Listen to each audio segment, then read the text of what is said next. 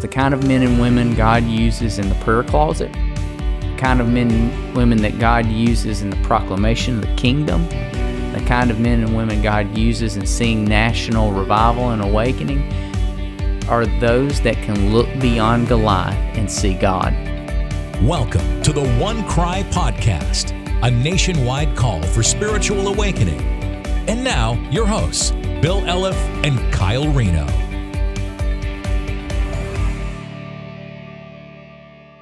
Well, welcome to the OneCry podcast, and we are so thrilled you joined us today, Kyle Reno, and this Your cup, cup. that I almost yes knocked over. and uh, I'm Bill Elliff, and uh, we're just uh, so excited about a new series about believing beyond Yeah. uh, for these four weeks. And today we're on, we're going to talk about some giants. Some giants, bro. We're gonna look at a giant slayer. You know, I I got to tell you this. I was on a plane one time. I travel all over the country. I have not heard this story till right now. you haven't. You never heard this one. And I mean, it's not all that funny, but I was this. I came in, and I always get the biggest guy. I'm a big guy. I was gonna say, come on now. The biggest Yeah.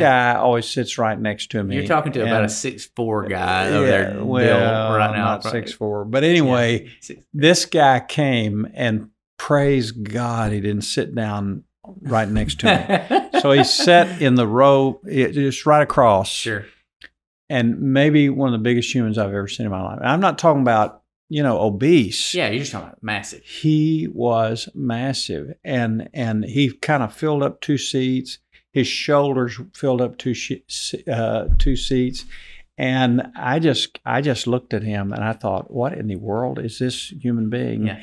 Well, he was a pro football player Get out. And you know, probably zero body fat. He wasn't a, you know, he just and the funniest thing was we started talking about everything. Yeah. And afterwards we got up, you know, and and he got up and he got up and he got up and he got yeah, up. you know. He just kept getting up and then he turned his head turned and he kept getting up and he kept getting up and he just you know his his head Yeah. went farther to this U shaped and I thought that's the biggest man I've ever seen. you're not made for an airplane, sir. No, and Yeah. he was probably you know close to seven feet, probably Golly. six eight, six ten, something like that.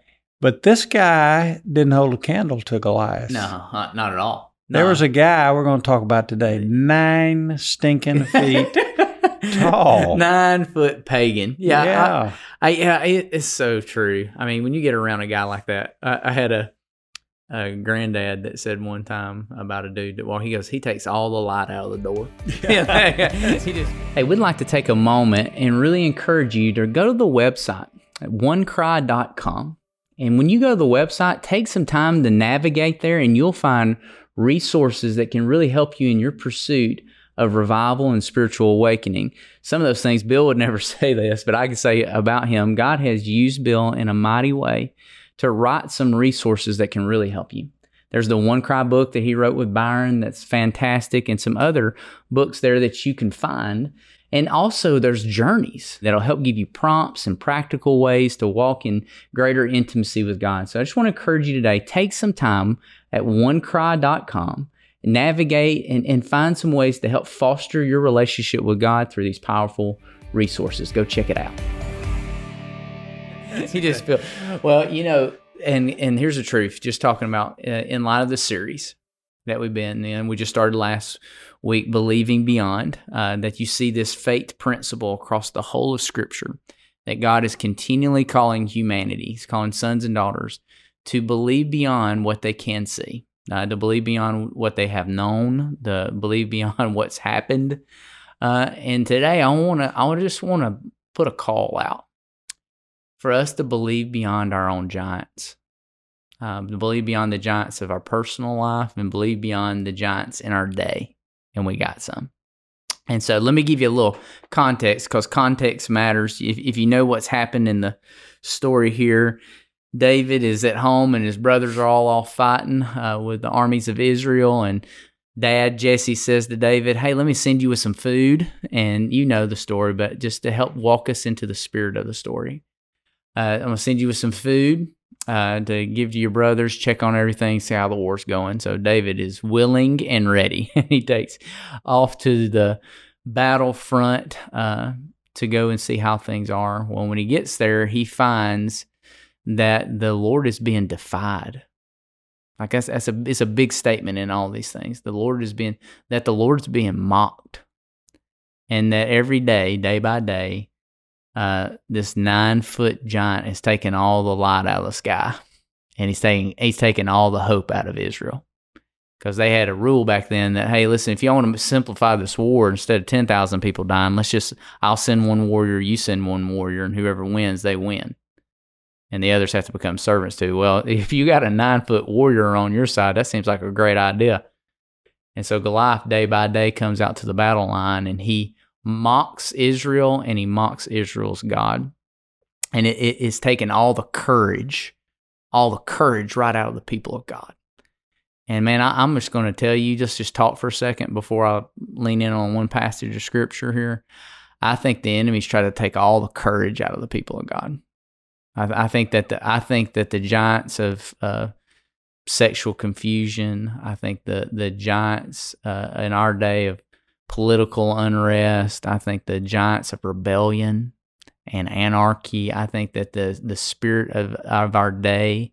I think that uh, are mocking uh, the work of the Lord and the people of God. And I think a lot of us is taking the courage right out of us. It's taking the courage right out that we just don't know. We're very uncertain about the future, very, very uncertain about the future. So David hears this and he's like, Hey, y'all know that he can't do that, right? Like David's in David's heart's like, man, hey, nobody gets to do that toward our God. So he starts asking, What happens if somebody kills this guy? And they're like, Well, that, that guy gets a lot if he does. And and his brother, of course, he's got that brother, you know, that hears that the younger brother's asking questions and he he basically says your heart's all messed up, which is not true. And so David has to overcome one, being the one that wasn't even allowed to go to war. Two, uh, an older brother that's trying to put him in his place. Three, he has another obstacle overcome. King Saul hears this and calls for him to come. So he does. Saul tries to put him in his armor, try to try to play play king and he he he decides not to do that. And, and and in all of this, here's a thought. David knew that God could do it as it pertains to Goliath because he's seen him do it with a lion and bear before.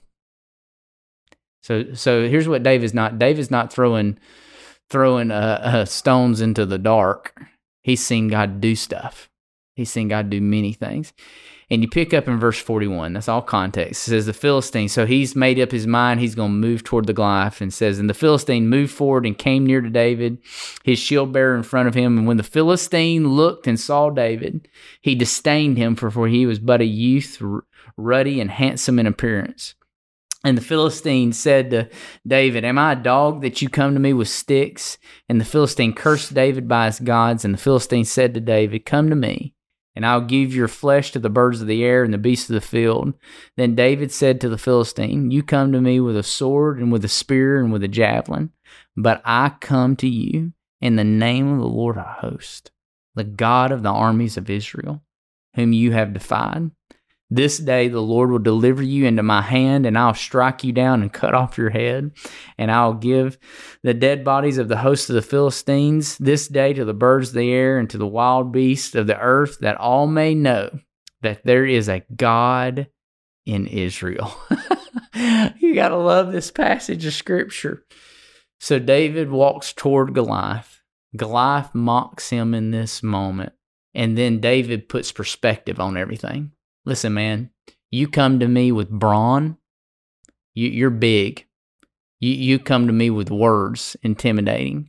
You come with a sword, a spear, a javelin, but you got to understand something, Goliath. I come to you in the name of God. I come to you in the name of God.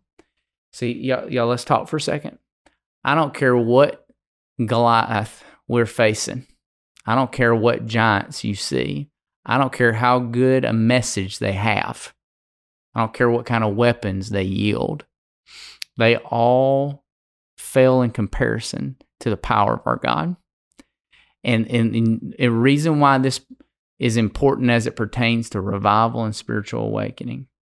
Because the kind of men and women God uses in the prayer closet the kind of men and women that God uses in the proclamation of the kingdom, the kind of men and women God uses in seeing national revival and awakening, are those that can look beyond Goliath and see God, can look beyond this giant and see the power and the movement of God. You study the history of revival, and there's somebody that you'll find, many somebodies that you'll find that could look into the face of it and have faith.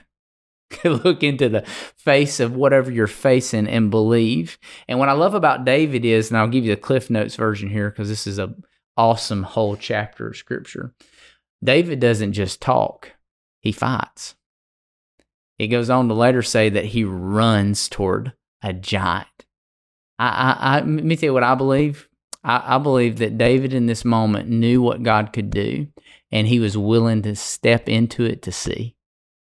He's willing to wade in because in his mind, it'd be better to die for the name of his God that he knows has the power to defeat this than to sit there and listen to him be defied, listen to him be mocked. He was willing to go right at him, go right at him. Hear me.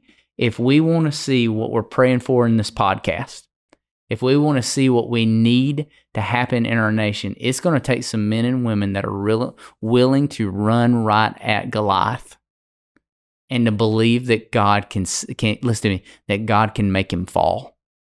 And listen, and that he'll do it even through our hand. David comes with a few stones and a sling and, and lets one loose, lets one loose and sinks it into the forehead of this giant that sends him tumbling, and then takes his own sword and stri- and cuts his head off. Well, I, I believe you know I, I wouldn't order up a bunch of slings and stones for our church congregation, but I believe every prayer you you pray is you're flinging something at the into the face of the enemy and that if, if the people of God will see beyond what Goliaths we're facing in our culture right now, that the Goliath of pornography, the, the Goliath of sexual addiction, the, the Goliath of drug addictions, the Goliath in our day of just an overarching lack of integrity, the Goliath of rebellion. I, I really believe, listen, I think a call is going out to giant slayers that, that to men and women that will walk into the prayer closet and time and time again will pray big prayers until we see things fall in our age. Yes, the story of, of David and Goliath is this awesome moment in redemptive history. And we're living in a different day and we got different Goliaths, but we still have the same God. We still have the same God. And so, Bill, I know we've seen this all across history, man, where, where God where where things are standing in opposition to the work of God, mm-hmm. and then God brings them down. Well, and those are the God loves those moments. yes. I mean, God sets it up. Yeah. For those moments to glorify Himself, yeah. and I, boy, you you really just got my turn the crank, man, in my heart with that in relation to revival because uh, I love what you said. You know, this wasn't David's first rodeo. Right. So the, I've, I've seen the lion fall. I've seen the bear fall. Yeah. I think of men, uh, you know, it has been uh, 52 years mm. since we've seen a nationwide movement. And that movement was not on the same scope that we saw in the first, second Great Awakenings. Uh, it was kind of quenched by the church. But I've often said that because we don't have fathers and grandfathers really that have were in uh, mm-hmm. a great national revival. Our prayers are weak. our our faith is small. Yeah. We we but when you look back mm. and you realize, I was just reading this last week in the 1857 revival, uh, 50, uh, J. Owen says 50,000 people a month were coming to faith in Christ. Mm-hmm. In New York City, which had 800,000 people. And, and you know, 10,000 a week in some places. Mm-hmm. There were many towns in, uh, in the north that, uh, as far as they could find, every single person had come to faith in Christ. Now, just think about this right. and believe. Yeah, right. And and what we need. Yeah.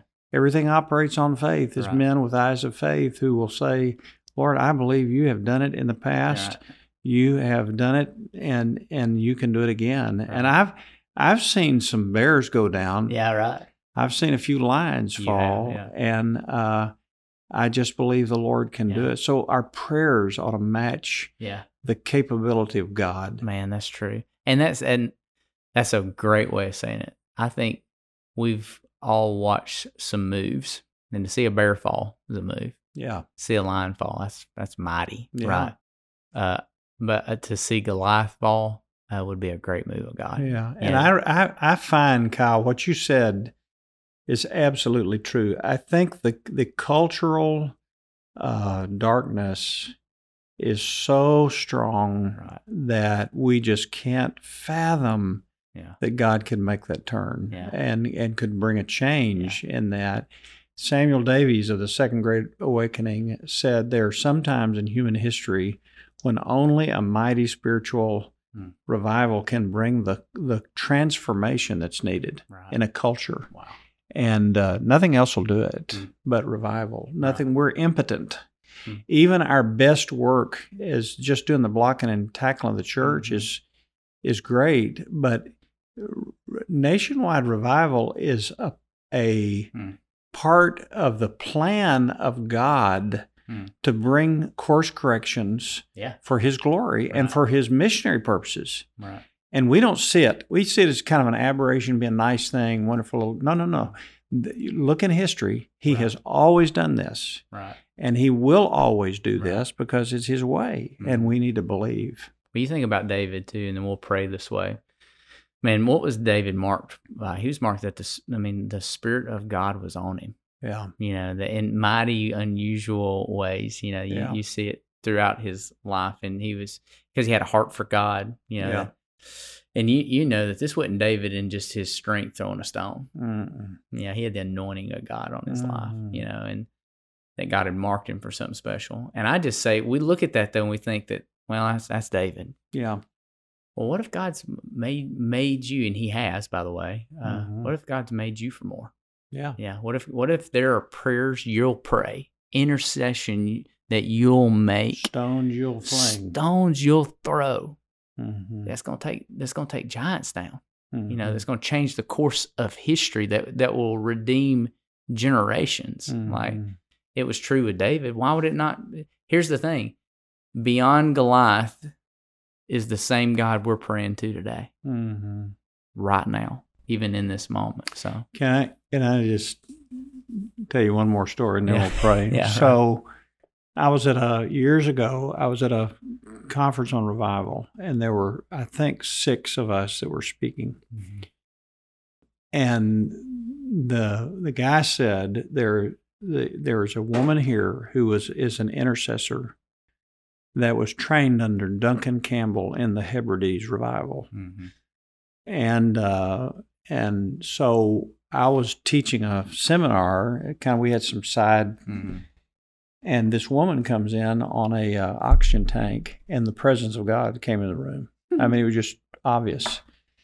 And I thought, oh my goodness! And I wondered if that was her, and it was. After the meeting, she came up to me and she said, "You know, you're Welsh."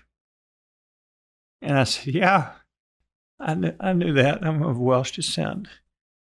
And uh, she said, I pray for you every day and your brothers. So after that, we were eating supper with the speakers. And I said, Man, I just had this experience with Miss whatever her name was. And and uh, and one of the other speakers says, Well, I'm of Welsh descent. Another one, I'm of Welsh descent.